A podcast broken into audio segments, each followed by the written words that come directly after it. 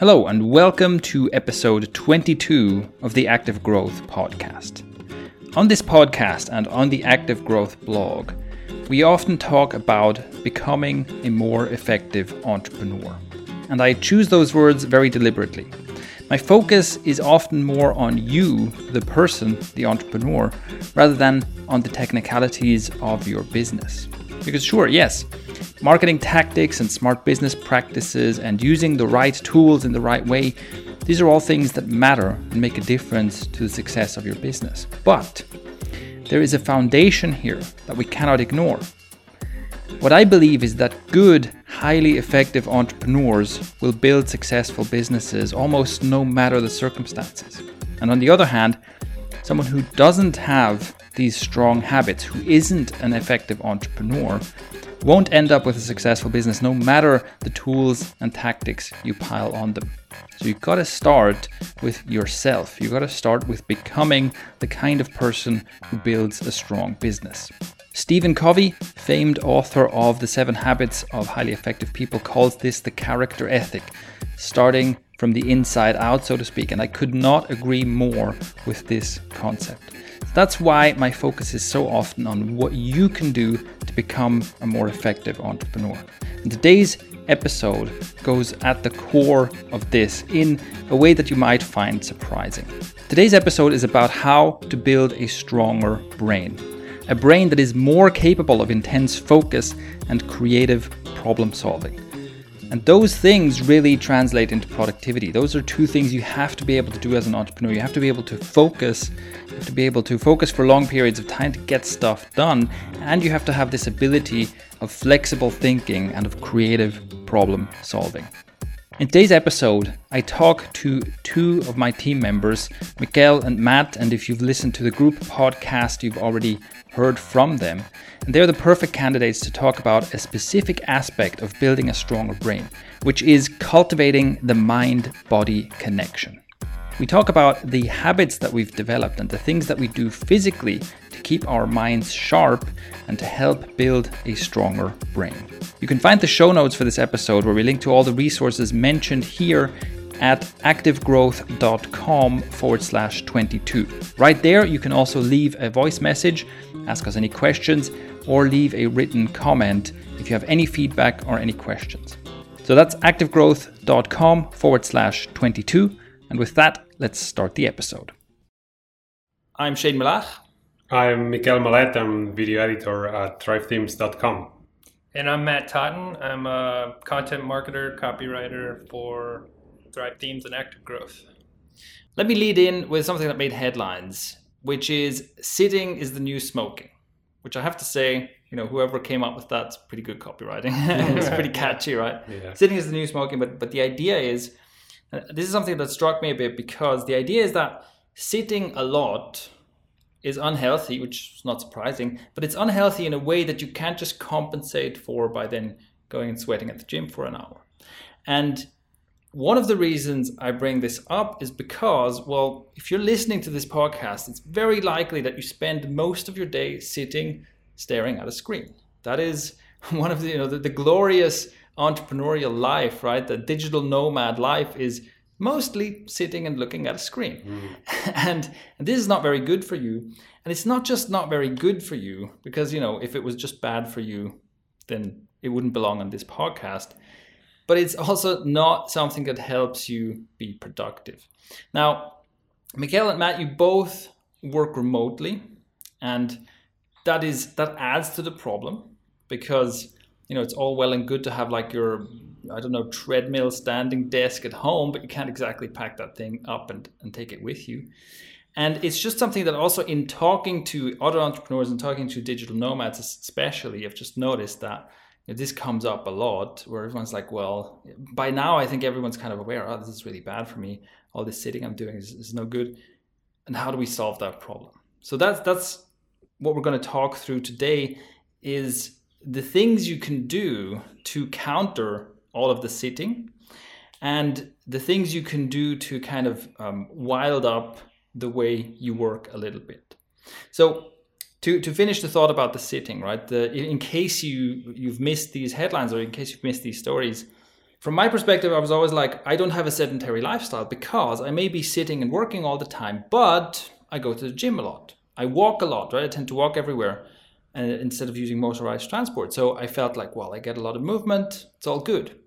But as it turns out, if you sit five hours in a, in a row and then you go to the gym, then sure, the gym is good for you, but it's good for you in different ways than the sitting is bad for you.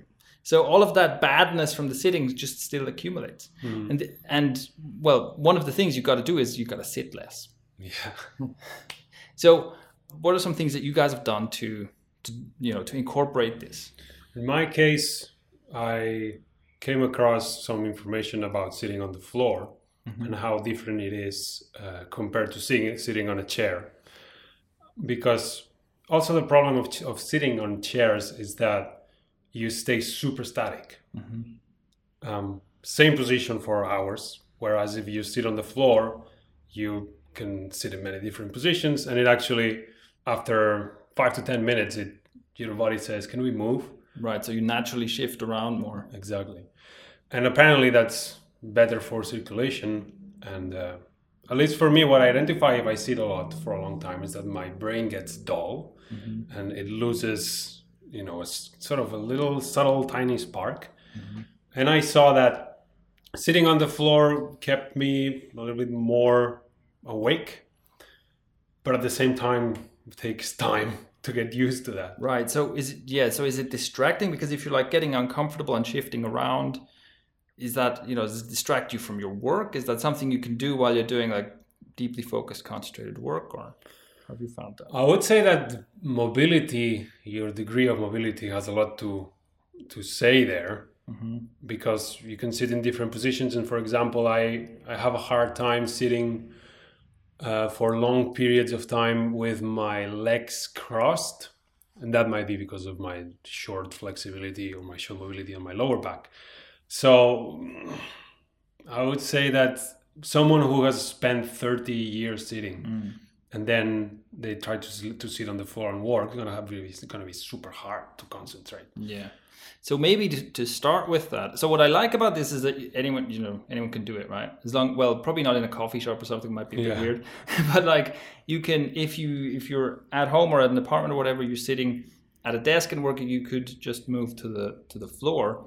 But I would say then, and this is something I personally haven't tried, by the way, but I would say then maybe to start out, do it when you're doing kind of the the less brain intensive work, right? If you're answering some emails or something, where it doesn't really matter if you're not like a hundred percent uh, in the zone, right? And and yeah, that's that's like a really simple intervention, even though it might feel a bit weird, oh, I'm sitting on the floor all of a sudden. But interestingly, right, it, it's kind of as simple as that. And if you think about it, well, yeah, sitting on the floor is actually way more natural than sitting on a chair, right? Mhm. We're super used to soft surfaces as well, Yeah. so it takes time. I think it's interesting to use the word spark, right? You said like your, your brain goes dull when you when you don't move, and, and kind of gives you a spark, or it's missing a spark when you don't move. And this is also one of the reasons um, that I wanted to cover this on a podcast. I read this book called Spark by uh, John Ratey, I think, and this book is about the effect of movement and exercise on mental performance.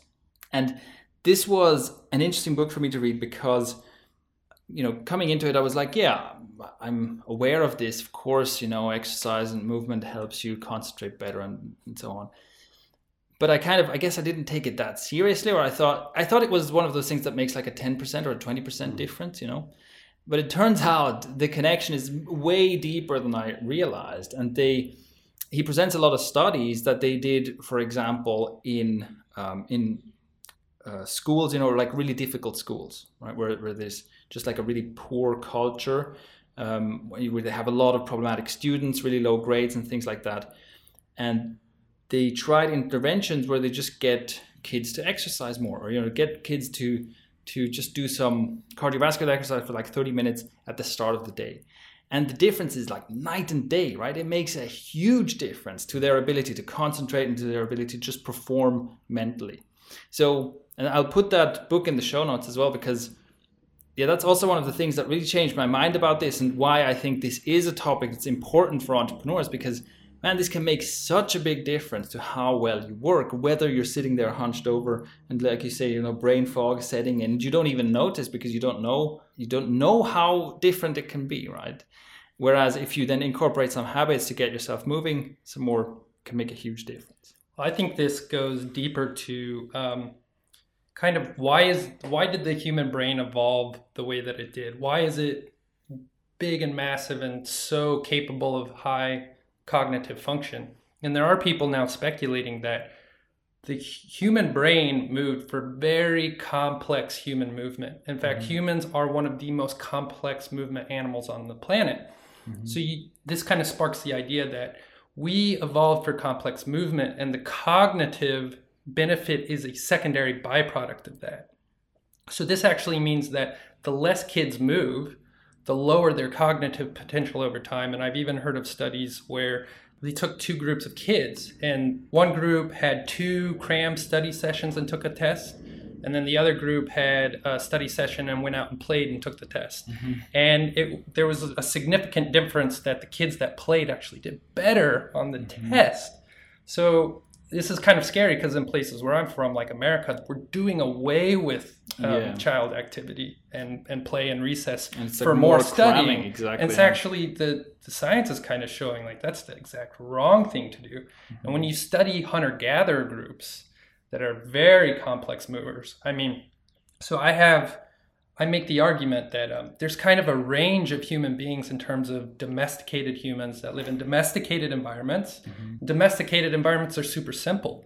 So domesticated organisms will will sort of be, be simplistic organisms and match their environment, where wild organisms live in a wild, complex landscape, and they will sort of adapt to the complexity of that landscape, mm-hmm. and then be more complex movers and potentially more complex thinkers. So, my thought when this comes to productivity and and uh, your daily work environment is you kind of want to make a wild workstation for yourself. Mm-hmm. And so, so the question to me is, it's not what's better, like sitting or standing. It's are you moving all day? So are yeah. you are you cultivating a daily work environment where you can move from sitting to standing to sitting on the floor? Um, and how does that will that not not just improve your body, but your cognitive processes and your productivity. So one of the things that we've done here that we did, for example, in the apprenticeship, um, the second one, right, for Thrive Themes, is that I got a bunch of laptop stand thingies where basically it's like a collapsible, fairly lightweight thing that you can just prop up. You can put it on a table and put your laptop on the stand, and it moves it from a sitting height to a standing height. And this is something that I I recommend everyone try because the great thing about this is that it's pretty cheap, right? We paid something like, I don't know, 20 euros a piece or something. Mm-hmm. It was pretty cheap. Um, they're quite lightweight. And, you know, like the worst case scenario is it doesn't work for you, you don't like it, and you've spent very little money. You know, so because, you know, compared to like getting a standing desk right away, pretty expensive, or a motorized desk or something. But what I also really like about it is that is the simplicity where you can for me when i stand working i usually stand for maybe 40 to 70 minutes or so before i feel the urge to sit down or just change position right? So i'm not standing all day but i'm also not sitting all day which means i'm constantly transitioning between the two. And so having this simple stand where it's you know it's like two motions going from a standing to a sitting position i don't have to like you know re-rig the whole desk or anything like that um, that that is a really important factor to me. I think if I had a you know a standing desk, even if it's like a one with a motor or something, if it takes like one minute to move the thing up or down, mm.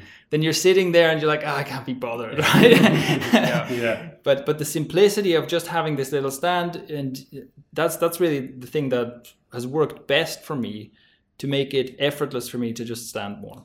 And I, I kind of take this a step further, and I know I'm a bit weird, but so standing and sitting in a chair are not my only two options. Mm-hmm. Like Mikkel says, and I lived in Japan for a couple years, and this is where kind of operating on the floor became really important to me because mm-hmm. I would look at 90 year old Japanese people, and they are incredibly mobile, active people. And I started to think, well, it's because they're going through their entire range of motion every day. They're doing reps just going down to sit on the floor to have dinner or um, and they use the uh, squat toilets are were very common, less common now. But I mean, they're just doing reps every day, using their hip strength and mobility.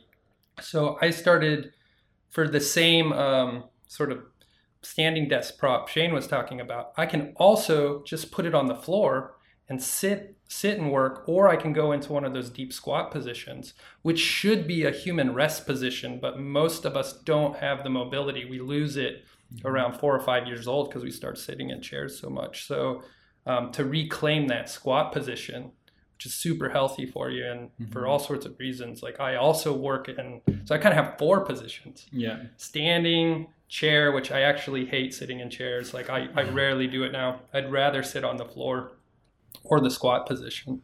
Yeah. So to go back to the, the thing about complexity of, of movement that you talked about, there's it reminded me of a TED talk that I'll have to I'll have to look up, but there was a TED talk about, where someone made this case about, you know, brain size increasing with complexity of movement, right? Uh, that I think is, is, a worthwhile one. So we'll put that in the show notes. By the way, also this standing desk thing, the, the laptop stand thing that we talk about, we'll put a link to that in the show notes as well. I've also tried a, uh, a thing called FreeDesk, which is has like more surface. It's not very not very transportable, hmm. but like for a home desk, that's a really good solution. And we'll link to all that stuff below. But to get back to the complexity of motion, there's another thing here where, um, or at least an intervention that I've kind of added to my life. On the one hand, yeah, making sure there's there's more motion, like we talked about in your everyday work, right? but also for my own exercise regimen. You know, for a very long time. So for a long time, I was practicing martial arts, and I was practicing many different types of martial arts. And I think one of the great advantages of that is just so many different ways of moving, right? So great complexity, and you know, it's a combination. It's a bit of everything. You're, you know, as a martial artist, you're not super strong, uh, but you have you've got strength and flexibility and speed. You've got a bit of everything, right? So I think that was really good.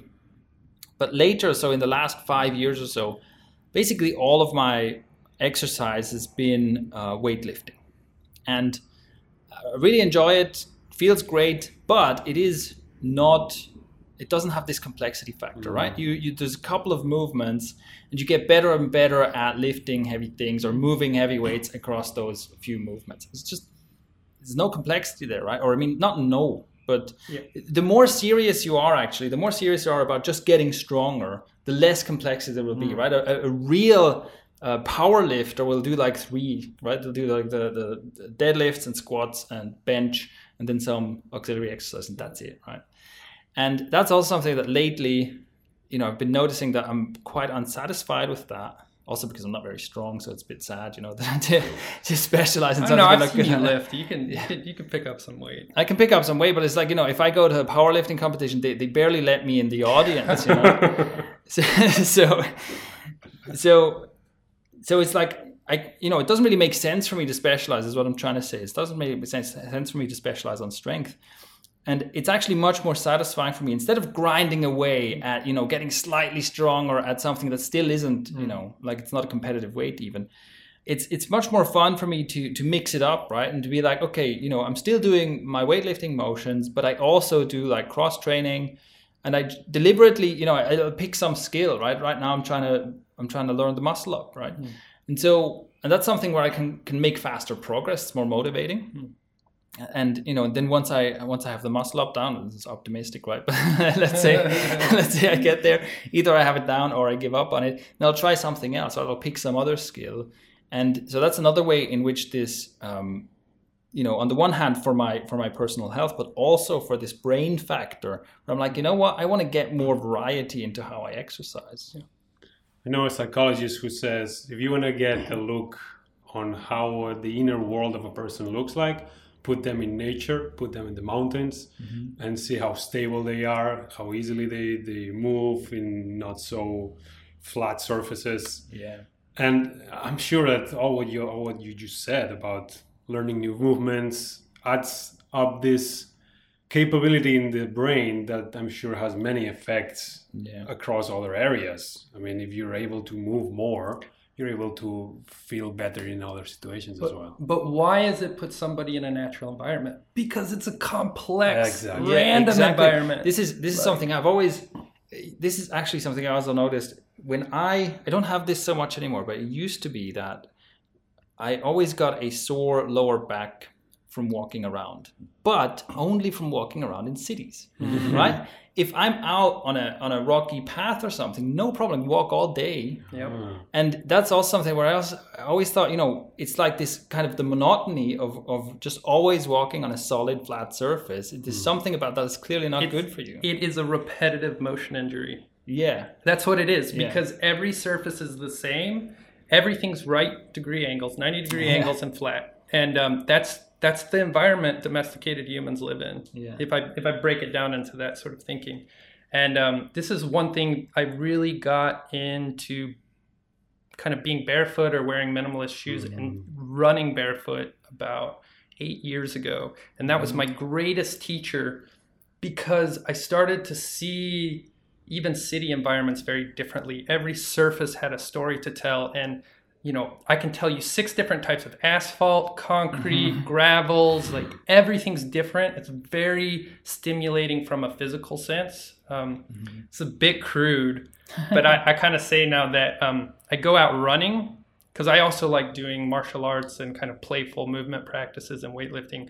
But I go running when my feet get horny. Is my joke because I, I do it barefoot now, and it's like when I need that like high sensation from all these different surfaces, and um, mm-hmm. there's just something being on like random surfaces that doesn't bring about the same sort of repetitive motion injury that walking on a flat city mm-hmm. surface does all the time. Hmm. to add on what you just said, when when people ask me, "Oh, how how was Lisbon when you went there?" Usually, one of the first things that I say is, "I love the floor." Yeah, That's true. That's so great. In Lisbon, everything is uneven. It's uneven. It's hilly. Yeah. Like So it's like uneven on the macro and micro level. It's, Yeah. it's wonderful to walk there. It's true. Yeah. Because it's cobblestone and then there's trees growing up so like the roots will push the stones out of the way so Yes. it's it's um more of a natural city in that way Yeah.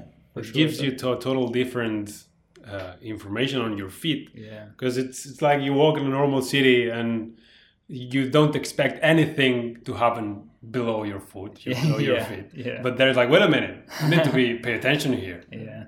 and So we that- all wear minimalist shoes now Yeah. so even if you're not barefoot and you've got like this three millimeter sole you can still pick up so much more surface information than you can in a thick soled shoe Yeah. So that's, I guess that's another tip. You know, move to Lisbon. Yeah. it's a pretty good place to live, Yeah. actually. So, so another thing, another intervention that I tried and that I was surprised at how well this worked was to to wear a fitness tracking or just step tracking device. So have you have either of you tried that? yeah i used to use fitbits How was it for you?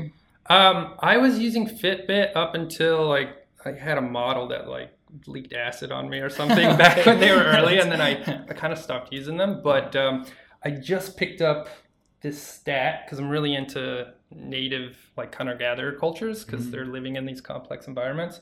And they tend to live very old if they make it through childbirth and like um, don't get like blunt force traumas or something they live old. They live into their 90s and stuff. And so there was a study, I can link to the study, where um, nearly nine in 10 of these um, Bolivian subsistence hunter gatherer um, people between the ages of 40 and 94 had clean arteries and faced virtually no risk of cardiovascular disease. And they're walking on average 17,000 steps a day. They're moving. Yeah, and would you get what you get like on a lazy day when you? Yeah, super lazy is like uh, two to 4,000. Yeah. yeah. I think it can. I think it could be less. Yeah. If you if you if you are you know sitting doing the thing where you're sitting in front of a desk, and if you use let's say a car to get most places, you can have a sub thousand step day for sure. Yeah. Like I've noticed that because yeah, I've also uh, done step tracking, and in fact, I I advocated. I'm not wearing one right now. The only reason I'm not wearing one is because, strangely enough, I get wrist pains from wearing something around my wrist. Around my wrist. It's the only reason because when I started using uh, the step tracking things, um, a couple of important things happened. First of all, it reframed walking as a as a good thing to do, right? So instead of being like, oh, I have to walk, you know, 20 minutes to go to wherever, I'm like, oh, I can get some steps in. Yeah. As a reward. Yeah, yeah. Yeah. And I think that's that's important. That's important because otherwise you're always like efficiency, efficiency, efficiency. Mm. Whereas there you're like, you know what, I'm going to take a break, get some steps in. It's good, right? Yeah. So that's that was one of the big things it did for me. But the other thing is, and from from the ones I tested, I tested a bunch of different devices, and I would recommend a Garmin device. And the reason I would recommend a Garmin device is two things that it does. First of all, it will give you a move reminder. So if you've been sitting for like an hour, it buzzes, and th- all of them do that. But the great thing about the Garmin one is that it will it will then guilt buzz you It'll shock you. no, but no, it will guilt buzz you um, again. So most most devices will just buzz you once as a reminder. Oh, you should get up and move. But if you ignore it, it will just not buzz you again all day. Yeah. Whereas the Garmin device does it twice, right? Um, and it also it displays it in a way that it makes you feel like increasingly guilty about not having responded to the to the buzz, and that that I think is really good. Because what I'll often do is I'm in the middle of something, so I won't just jump up as soon as this thing buzzes, you know. And then if I I, I want to finish the thing I'm working on, but then maybe I forget about it, and so that second buzz is really important, right? Uh, and the other thing it does is, is it has adaptive step goals. So instead of just arbitrarily going 10,000 steps a day, it will base the steps on how many you take, and it will basically always try to push you to get a bit more. Ah. But I think that's you know I think that's better because depending on your lifestyle, you know maybe you'll hit 10,000 steps anyway, right? And it will then push you to get more. But also maybe it's just you know 10,000 steps is like 90 minutes walking, so maybe that's not something you'll do. It'll give you a step goal that you can accomplish if you push yourself a little bit. So and yeah, I have to say you know I thought that this would make no difference. I thought that you know you get used to it in like two weeks. You're like, ah, crap, you know, I don't care anymore. This worked for me. This worked great for me. I was definitely walking more and sitting less when I was wearing these devices. One of the TED talks that has had the most uh, plausible impact in my life has been about muscle mass. About this study or this university where they studied uh, the relationship between longevity and how much muscle there's in your body. And it turns out that um, the more muscle mass that you have, the longer you live. Yeah, in old better- age especially, right? Exactly Yeah. and that that just made me become super aware of my exercise habits but also um, one of the reasons i decided to start sitting on the floor as well was because i used to hear that you can get an idea about how physically healthy is a person in terms if you look at how long it takes for them to stand up Yeah. from sitting on the floor Yeah. So, So- yeah, that's that's something you can try out right now, right? You sit on the floor. I mean, if you're listening to this driving a car, don't. But, you know, you know, you can try this out. Like if you sit on the floor, and then stand up without using your hands. Okay, just stand up from a sitting position to a standing position. The longer it takes you to do that, and the more like props you need to get up, the sooner you will die. This is a very this is very accurate prediction of how scary. long. It's Yeah. called- super scary It's and so there's actually a Brazilian cardiologist that's been running this long-term, like 10-year plus study. And it's basically they have a point system. So you lay down on the ground on your back. Okay. and then you stand up to your feet and then how you so i think you start out with like 10 points and then as you touch the floor of your body or you have to grab onto something to stand up uh, you lose points and then so however many like there's a certain threshold at which if you lose enough points you have less than 10 years to live Right. and this is a long-term study because it, it just makes sense right? You're you're losing your mobility and if you lose your mobility this is a feedback loop of doom mm-hmm. to where you will move less and you'll lose more muscle mass. And co- going back to the muscle mass thing i I mean this is super critical because this is your this is your metabolism. Your mm-hmm. muscle mass is your metabolism. This is the metabolic overhead that burns calories. Mm-hmm. The calories you burn on the treadmill one hour a day are nothing. Doesn't even count because you're just gonna go. You'll be hungry. You're just gonna eat those calories later that night. It's how many calories are you burning when you're laying down, when you're sleeping, when you're sitting at work? That has to do with how much muscle you have on your body. Mm-hmm. And I'm not talking about being a bodybuilder. I'm I'm talking about the muscle mass your body naturally wants mm. at its kind of potential. So mm-hmm. when we when we talk about burning calories, don't think about it in the gym. Think about it like every hour of every day. Yeah, the other 23 and a half hours. Exactly. and this is this is like the real longevity benefit. Yeah. So in this in this 10 point system, is, is time a factor? Uh, I just... I think they were just the the Brazilian cardiology study was um, was just a point system. Right. But if you can basically lay on your back and and stand up without touching anything, your body or the floor or anything else, like that's ten points in your. Well, well we have to try that right now then. All right. Yeah. So we lie on back, but yeah, lie on your back and then you just stand up without using anything. Ah, yes. I have, I have, yet to live. We're Im- we're immortal. we're immortal. Yes, no doubt. What if you can keep up? Is that like do you get a bonus point for that? Oh, that, that'll be version two of the study. you get an extra ten years. yeah, right. bonus. So one more thing about exercise is that I recommend that first of all, like you as you've gathered from this this conversation, you should definitely exercise, right? If you if you want to be if you're in a creative field, I mean, also if you don't want to die young and all that, but um, if you're in a creative field, you should use exercise as a tool to sharpen your mind.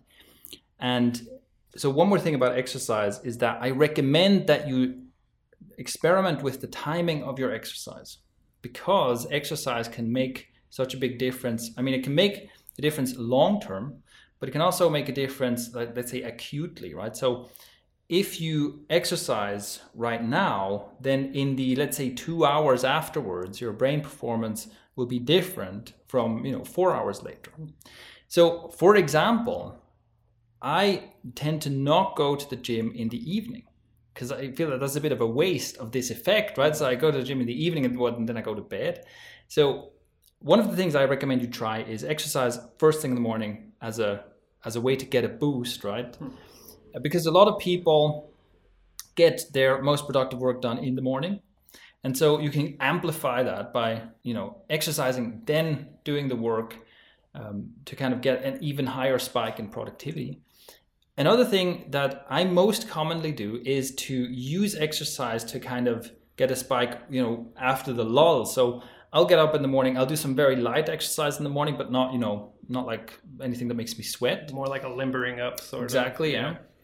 Yeah. Um, and then I'll do a couple of hours of work where I also tend to get my best work done. And then like noon, lunchtime, after that I start feeling that lull. So for me, it's really good to go um, to the gym either right before lunch or like shortly after lunch and then I can get like that boost for the afternoon where normally I'd be like, oh fuck, right? Yeah, yeah, yep. So, and that's something, and it's not the same for everyone. I've talked to several people about this, and you know, some people love the exercise in the morning, some people hate it, doesn't work for them. So, but I would really encourage you to think of exercise as a tool that you can use to specifically make a difference to your productivity and see where can I insert that in my day to get the, the greatest benefit. So, like, um, basically a lightning rod at the midday lull to get you back into productive yeah. work in the afternoon. Yeah. Even what I tried was going for a 20 minute run in the mornings. Mm-hmm. And again, just 20 minutes already kicks those endorphins. Yeah. yeah. And it's like if I heard I heard someone say if you had an antidepressant that, mm-hmm. you know, yeah, that the better the best antidepressant that you can take is just running for 20 minutes. Yeah. Or if you if you could get if you could put it in pill form right? If exactly. you could the benefits of, of going for a 20 minute run in pill form the most amazing medicine yeah. in the world right? Yeah. But yeah that, that's also an interesting or an interesting point that reminds me of from the spark book that is also worth experimenting with. Apparently for there, there is a, um, a gender difference here. Apparently for women a, um, a lower intensity state is more beneficial, and for men, a higher intensity state is more beneficial. So, for women, um, if you go for a you know a light run where you're not really pushing yourself, right? You're just getting you're just getting yourself moving, but you're not. Um, yeah, you're not like you don't get, go to that psychological barrier where it's like, oh my god, I have to push through this, right? That is probably going to be better in terms of your brain performance afterwards. And for men, it's better to go a bit higher, right? To, to go a bit harder, push yourself a bit harder. I can't remember, you know, the, in the book it explains the brain chemistry of this, all of which I've forgotten by now. But I remember this detail, which I mention also because, you know, if you try this out, if you go exercise in the morning, let's say, and you're like, oh, this doesn't work for me, try a different intensity because that also can make a difference. I think, and I think it's important, uh, at least for me, that I have a few different types of I call movement practices or exercise. So for me, it's important to have my sort of heavy lift days. And I, I really focus on something called high intensity strength training. And then um, instead of like, I guess when I'm in the gym, it's more of this high intensity. Um, so high intensity just means something you go all out and mm-hmm. if something's high intensity you can do it a very short time before you burn out mm-hmm. if something's low intensity you can just keep going and going and going and going so mm-hmm. um, so that focuses a certain sort of um, uh, area of exercise that i'm focused like uh, basically building my muscle mass in like the most bang for my buck way mm-hmm. um, and then i have a lot of like playful movement practices so I do something called acrobatic yoga or acro yoga. And this is super cool because you're doing all of this gymnastic kind of whole body, um, very kind of muscular movements, but it's playful. Mm-hmm. So you don't even realize you're doing it and mm. you're you're training with other people. Yeah. So it really pulls you into the movement without treating it like going to the gym. And then I really got into martial arts a few years back too, and this got me like really studying movement complexity and movement quality. Mm-hmm. Um, not like I don't do it to fight people or I, like somebody could definitely beat me up, but it's more about I'm like studying movement, mm-hmm. and that's become super important to me. Yeah, which I, another thing that reminds me of is that if you're listening to this and you're like, well, I hate exercise, you probably just haven't found the thing you enjoy because i mean movement is such an inherently human thing it's such an archaically human thing and it's an inherently enjoyable thing and it's quite likely that maybe you know in your school years it was ruined for you. But there's so many things you can do there's so many things that um, i'm sure that everyone can find something that doesn't feel like exercise because it's just so much fun. Yeah. And it's it's it could be unexpected. Mm-hmm. Dancing counts. Yeah, yeah. totally. Yeah. Social dance like salsa totally counts. It's movement. Yeah, yeah. it's complex movement. Yeah. yeah. playful. Yeah, super complex. Yeah, actually, but a lot of fun. Yeah, yeah, and I think that's also interesting. Like complex movement. That's that's um, where you know you learn dance moves or martial arts moves, things like that. I think that is also an interesting combination of actually so many things because on the one hand you have a brain and body you know both are active which i would say you know when you're lifting heavy weights they're not your brain is basically not doing anything right? It's like yeah, you're putting all i need more power scotty. Yeah. so it's like you don't have that effect but if you're trying to learn a dance move or a martial arts move like your brain is involved like you're trying you're watching someone do the move you're trying to copy all the subtleties of the movements also there's especially martial arts there's, there's a uh, an element of rationale and logic in it, right? Because it has to be effective somehow. You have to understand why this motion this way in order to whatever you know to deflect this attack or, or whatever it is, right? So there's there's a whole like your body and your brain are both working on this, and it, then it's also I find it really mind it's, it's like a mindfulness practice, right? Because there's so many details to focus on yes. that you can totally occupy your mind with doing this, and you can turn off this noise. So there's a kind of a a meditative aspect to that, which we'll not get into because obviously you should also be meditating. We're not going to get into get this. started somewhere. yeah.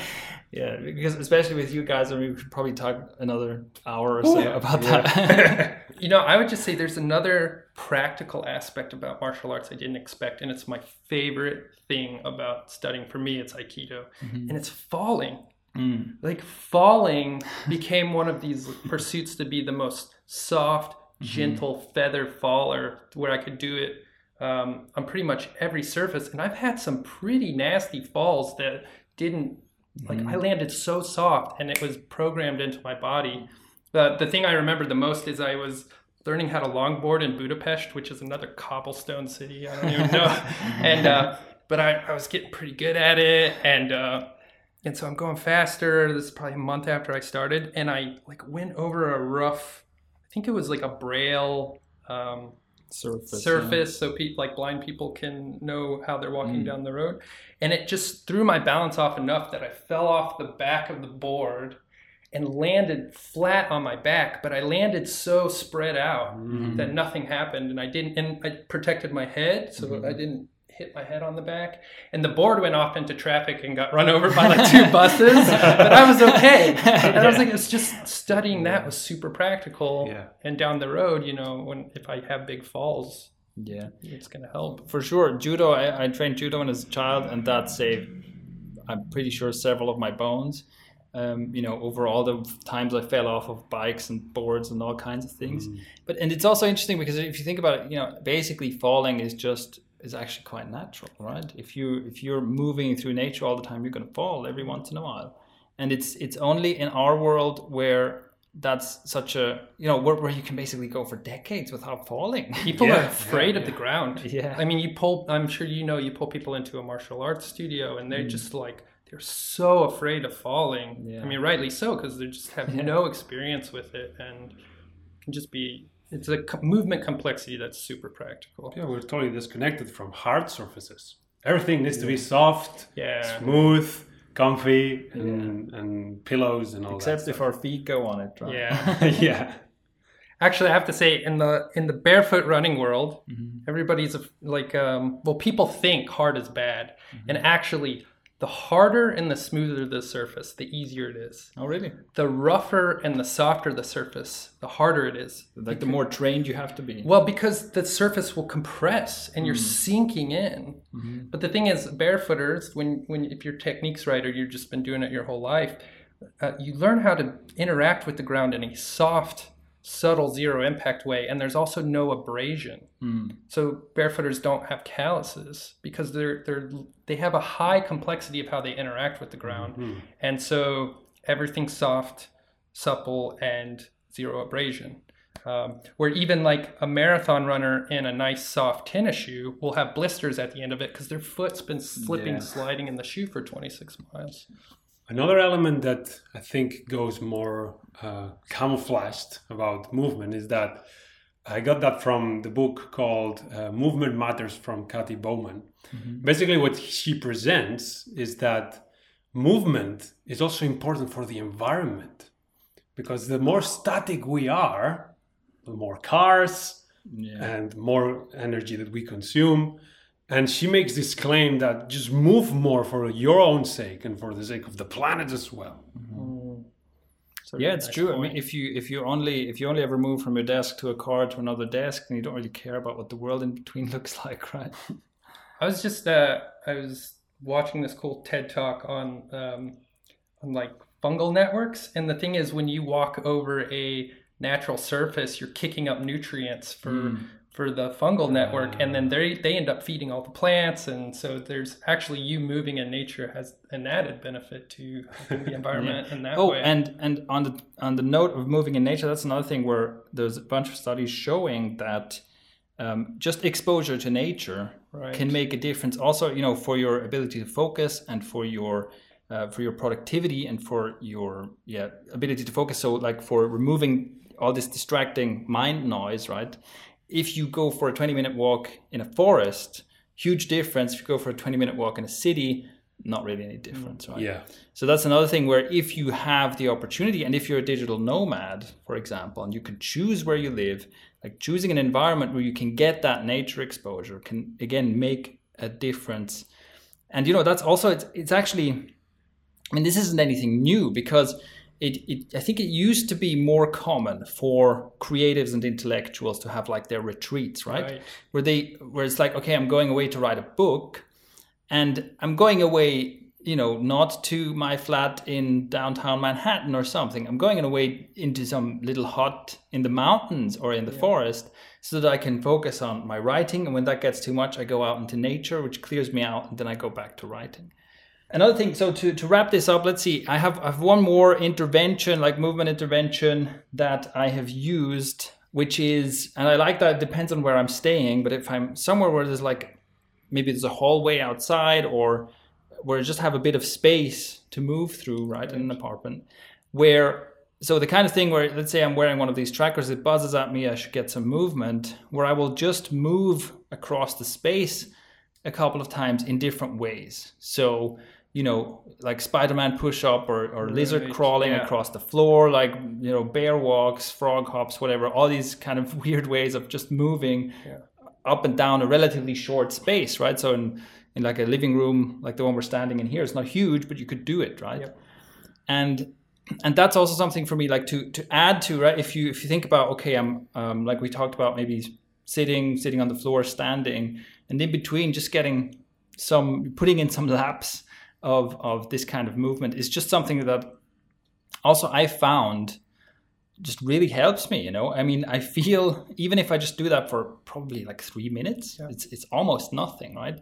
But i just feel better. I feel more ready to get mm. back into it after doing that. I think there's something i mean the way you think is based on the way you interact with the world. Yeah. So if you learn how to interact with the world in a more complex way your cognition is going to get more complex in the way you think about things and make associations. So there's a real mind body connection here. Yes. So that's that's my argument is like you want to be more product, productive, you want to be more creative, you want to get more shit done, then it's you need to learn how to be more complex with your world. Yeah. And unfortunately, the modern environment is very simplistic. So in in a, in a movement capacity. So yeah one last thing that I want to add, which for the digital nomad lifestyle is very useful, is using, in this case, it's an app called Freeletics that mm-hmm. I've been mm-hmm. using for the last year.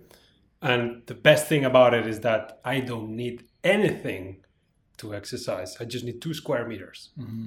And it gives me workouts, high intensity workouts, very rarely more than half an hour in total, that kick my ass. Mm-hmm. And thanks to that, I've been able to put some muscle and at the same time, you know, travel and not have the you know the the struggle of where do I go exercise? Yeah, I need yeah. to find a gym and yeah.